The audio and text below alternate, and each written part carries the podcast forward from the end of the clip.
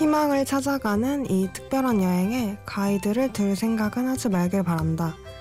이 여행의 프로그램을 구상해야 할 사람은 바로 당신이며 아무도 당신을 대신할 수 없기 때문이다.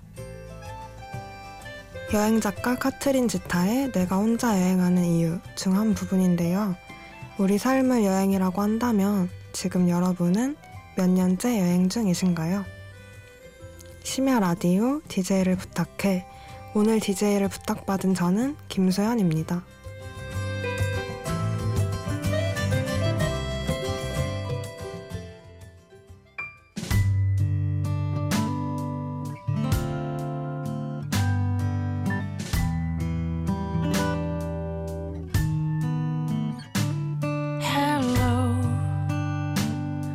찾아온 찬 겨울. 첫 곡으로 정용화, 선우정아의 입김 들려드렸습니다. 안녕하세요. 저는 DJ를 부탁받은 휴학생 김소연입니다. 휴학은 말 그대로 학업을 쉰다는 뜻인데 휴학생이라는 단어가 저한테는 핑계대기 참 좋은 단어인 것 같아요. 제가 4학년 막학기를 남겨놓고 휴학했는데 휴학한 이유가 뭔가를 할까 말까 고민될 때 더 용기가 필요한 걸 선택하라는 어디선가 본 그래서 용기를 얻어서 휴학을 했어요. 엄청나게 치열한 삶을 살았던 건 아닌데 평범하고 무난한 삶에 자극이 필요했던 것 같아요. 지금 휴학 5개월째인데 와 대단하다 라고 할 만큼 멋지게 이룬 계획은 아직은 없는데 그렇지만 분명한 건 진짜 평범하고 무난하게 살아온 내가 인생을 여행하고 있다는 느낌은 생생해진 것 같아요. 그래서 지금 24년을 살아오면서 그냥 스쳐 지났던 나를 만나고 제 기억들을 돌아보고 있는 것 같아요. 그래서 오늘은 평범하지만 특별한 제 이야기를 평범하지만 특별한 여러분에게 그리고 평범하지만 특별한 노래들과 함께 들려드리려고 합니다. 노래 한 곡 듣고 올게요. 짧지만 굵은 노래 스웨덴 세탁소의 두 손 너에게 듣겠습니다. 사라질까요 지금 그리고 있는 미래도 아주 오래전 매일을 꾸었던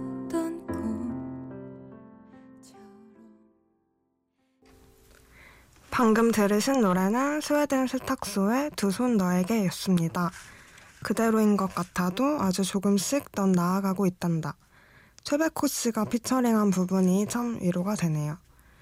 한 게 없는 것 같은 제 휴학 생활에 그래도 잘한 것 한 가지를 꼽자면 지난해 10월 한 달 동안 집에서 1시간 거리인 종각역의 토익학원으로 맨날 새벽 5시 반에 일어나서 8시 수업을 들으러 간 적이 있어요.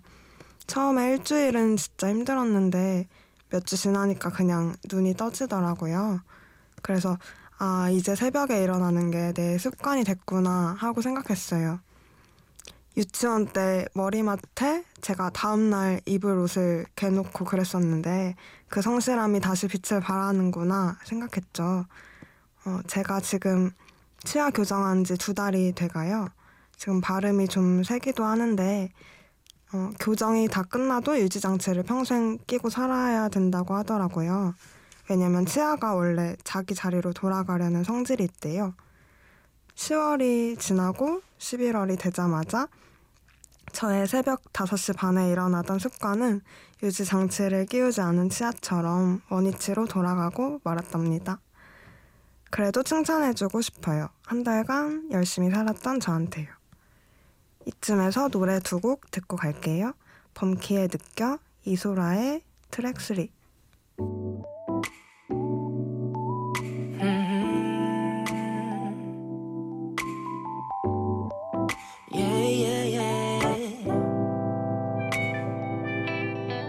내 곁에 잠들어 있는 널 볼 때면 난 느껴 지금이 꿈이 아닌 것이 너무나 난 기뻐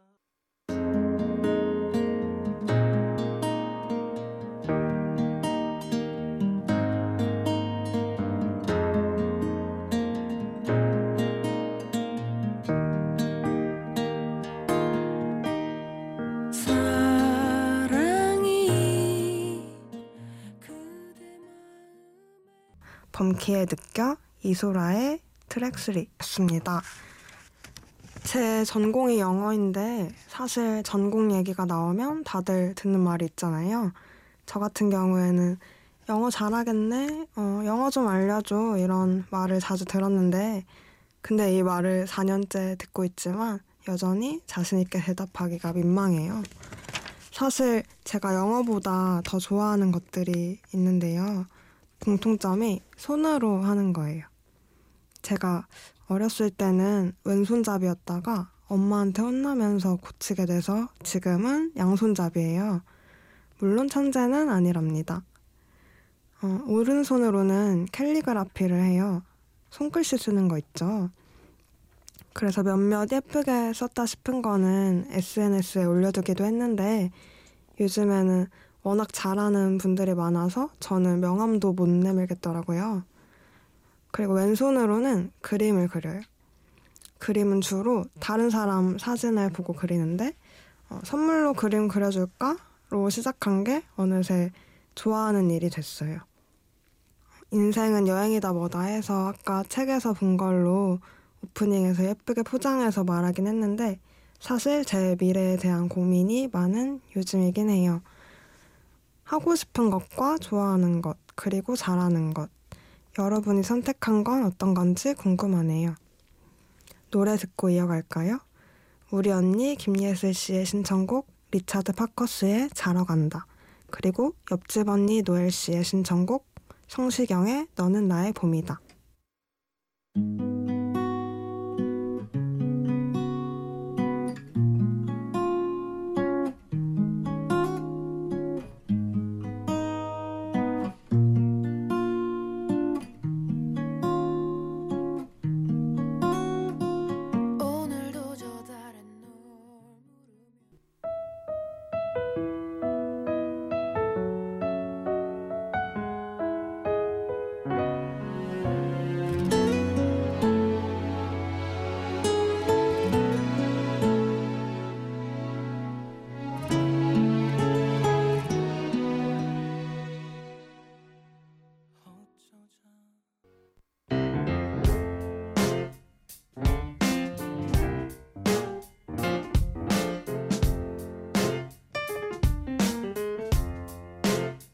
어느 날 문득 따뜻한 바람이 네가 보낸 걸까 네 냄새가 나 참 향기롭다 참 오랜만이다 보고 싶다 DJ를 부탁해. 여러분은 지금 심야 라디오 DJ를 부탁해를 듣고 계시고요. 저는 김수현입니다. 아날로그를 기억하자라는 주제로 영어 스피치 대회에 나간 적이 있는데요. 물론 소중한 참가상만 받았고요. 예전엔 어떻게 친구들 전화번호를 다 외웠었는지, 연필로 꾹꾹 눌러 쓴 편지의 소중함을 기억하는지, 우리가 맨날 쥐고 있는 작은 네모 있죠. 그 안에 관계를 가두지 말자라는 내용이었어요. 저는 여전히 아날로그에 대한 기억이 선명한데요. 그 기억 속에 특히 저랑 5살 차이 나는 언니가 많이 함께한 것 같아요. 1993년 제가 태어나자마자 이사온 현대주택에서 방에서 보자기로 눈 가리고 술래잡기 하면서 소독차 따라다니면서 집 앞에 난간에서 아슬아슬하게 누워있다가 엄마한테 혼나면서 그렇게 나의 24년을 같이 살아온 우리 언니, 그리고 언니의 절친이자 나의 영원한 옆집 언니와의 추억이 엊그제 같아요. 핑클을 좋아하는 초등학생이었던 언니가 텔레비전 앞에서 무릎 꿇고 카세트 테이프로 녹음하던 기억이 있어요. 5살이던 저도 핑클, SES 등등 언니 따라서 덩달아 재롱 부리고 언니랑 100원짜리 뽑기도 많이 사 먹었어요. 뽑기보다 비싼 뽑기빵이 있거든요. 500원짜리. 그건 두꺼운 도화지 위에 얹어서 먹었는데 진짜 뜨거워가지고 먹을 때마다 혀를 대었던 것 같아요. 아날로그 하면 또 첫사랑이 떠오르는 것 같아요. 첫사랑을 소재로 한 영화 클래식과 플립 아시나요? 제가 가장 좋아하는 영화인데요. 7살에 제가 좋아했던 늘 푸른 유치원의 두진이 어떻게 지내는지 궁금한 밤이네요. 첫사랑과 관련된 노래 들어볼까요? 영화 건축학개론 OST 전람회의 기억의 습작, 그리고 혜진이와 성준이가 생각나는 곡 더 카펜터스의 Close to You 듣고 올게요. 이제 버틸 순 없다고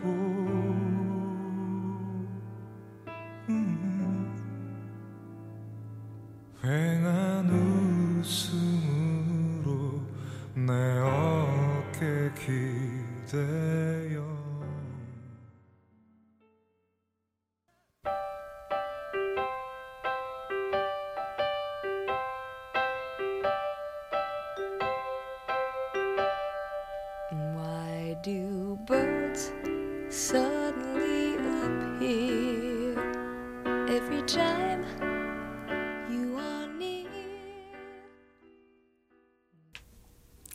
작년 이맘때쯤 엄마랑 제주도로 단둘이 여행을 갔어요.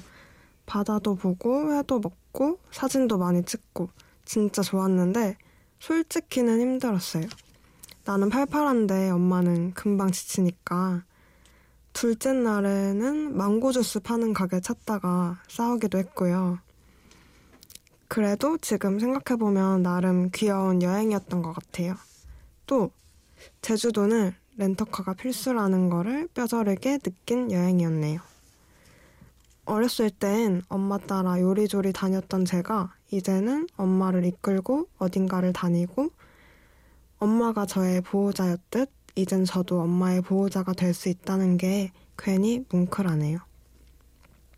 시골 소녀였던 우리 엄마는 오빠와 여동생 사이에서 둘째 역할 톡톡히 한 살림꾼이었대요. 지금은 멋진 커리어 우먼이면서도 여전히 소녀 같으세요. 워낙 동안이라 농담 반 진담 반으로 사람들이 큰언니냐고 물어봐요. 저는 엄마의 감수성을 좀 닮은 것 같아요. 엄마도 그림 그리는 거랑 글 쓰는 거 좋아하시거든요. 언니가 중학생 때 학교에서 시집기 대회가 있었는데 엄마가 써준 시로 언니가 상을 받아와서 괜히 제 입이 간질간질했어요. 엄마는 지금도 제가 태어날 때 꾸신 태몽을 말할 때 눈이 반짝거리세요. 제가 진짜로 엄마한테 반짝이는 딸이 될 수 있을까요? 뭉클한 노래 같이 들어요. 키썸의 투맘입니다. Yeah. Ooh. I love my mom. 태어날 때부터 이뻤지. 오똑한 코와 눈은 어쩜 그리 맑은지. 힐국수보다 미소를 지을 때 like 아침 햇살 눈부셔. 보고만 있어도 기분이 좋아져 버려. 3살 때 바나나를 먹고 두드러기가 난 적이 있었는데 그 이후로 바나나를 못 먹어요. 지금은 그 알레르기가 없어지긴 했는데 여전히 바나나는 안 먹고 있답니다. 사실 바나나 맛 과자랑 바나나 맛 우유는 잘 먹는데 이걸 특이하다고 해야 할까요? 특별하다고 해야 할까요? 특별함과 관련해서 제 안에 특별히 잊지 못할 일이 있어요. 고1 때 친구들이랑 홍천에 있는 펜션에서 있었던 작년 겨울 일인데요. 밥 먹고 과자 먹고 누워서 TV 보다가 다 같이 잠들고 저 혼자 새벽에 깼는데 외부 입력 문구가 왔다 갔다 하는 게 거슬려서 제가 TV 코드를 뽑았어요. 그러고서 다시 소파에 딱 누웠는데 그 순간이 얼마나 소중했냐면 졸린 와중에 핸드폰에다가 일기를 썼어요. 새벽 4시 27분 새벽 하늘 창문에 별이 붙어있다. 별이 쏟아진다. 별이 보이는 집에서 살고 싶다. 보고 싶은 사람이 없는 건 좀 아쉽다. 이렇게 써놨었네요. 거기가 천장이 뚫려있는 되게 통유리로 된 펜션이었거든요. 그날 아침에 친구들한테 말했더니 왜 안 깨웠냐며. 그래서 별이 쏟아지던 다시 보고 싶은 그 장면을 떠올리면서 이 노래 들을게요. 스탠딩 에그의 스테리 나잇, 나얼의 한여름밤의 꿈.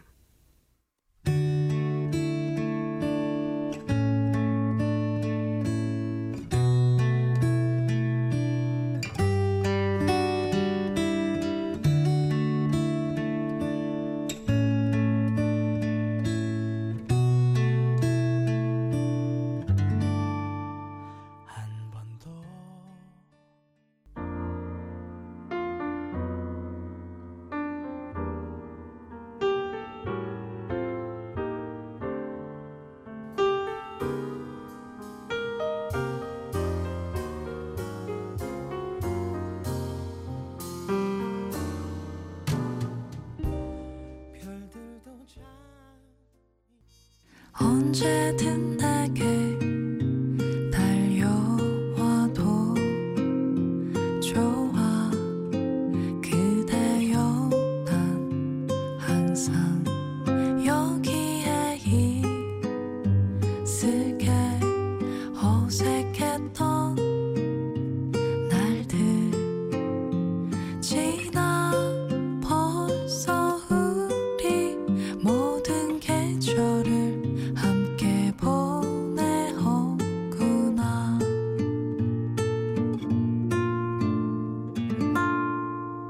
DJ를 부탁해. 사실 평소에 라디오를 생각했을 때 떠오르는 이미지가 항상 기다리고 있는 친구 같은 느낌이어서 좋은 것 같아요. 진짜 그렇잖아요. 라디오는 항상 나오니까. 고등학교 때였나?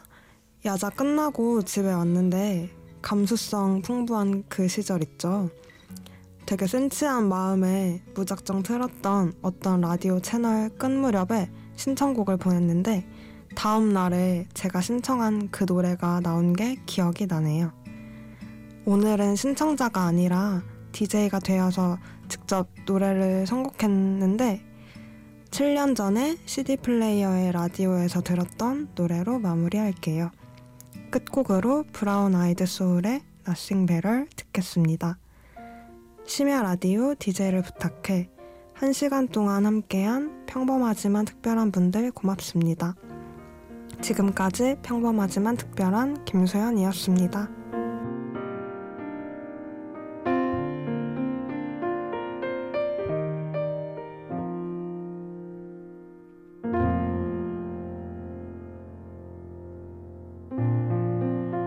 내게 언젠가 왔던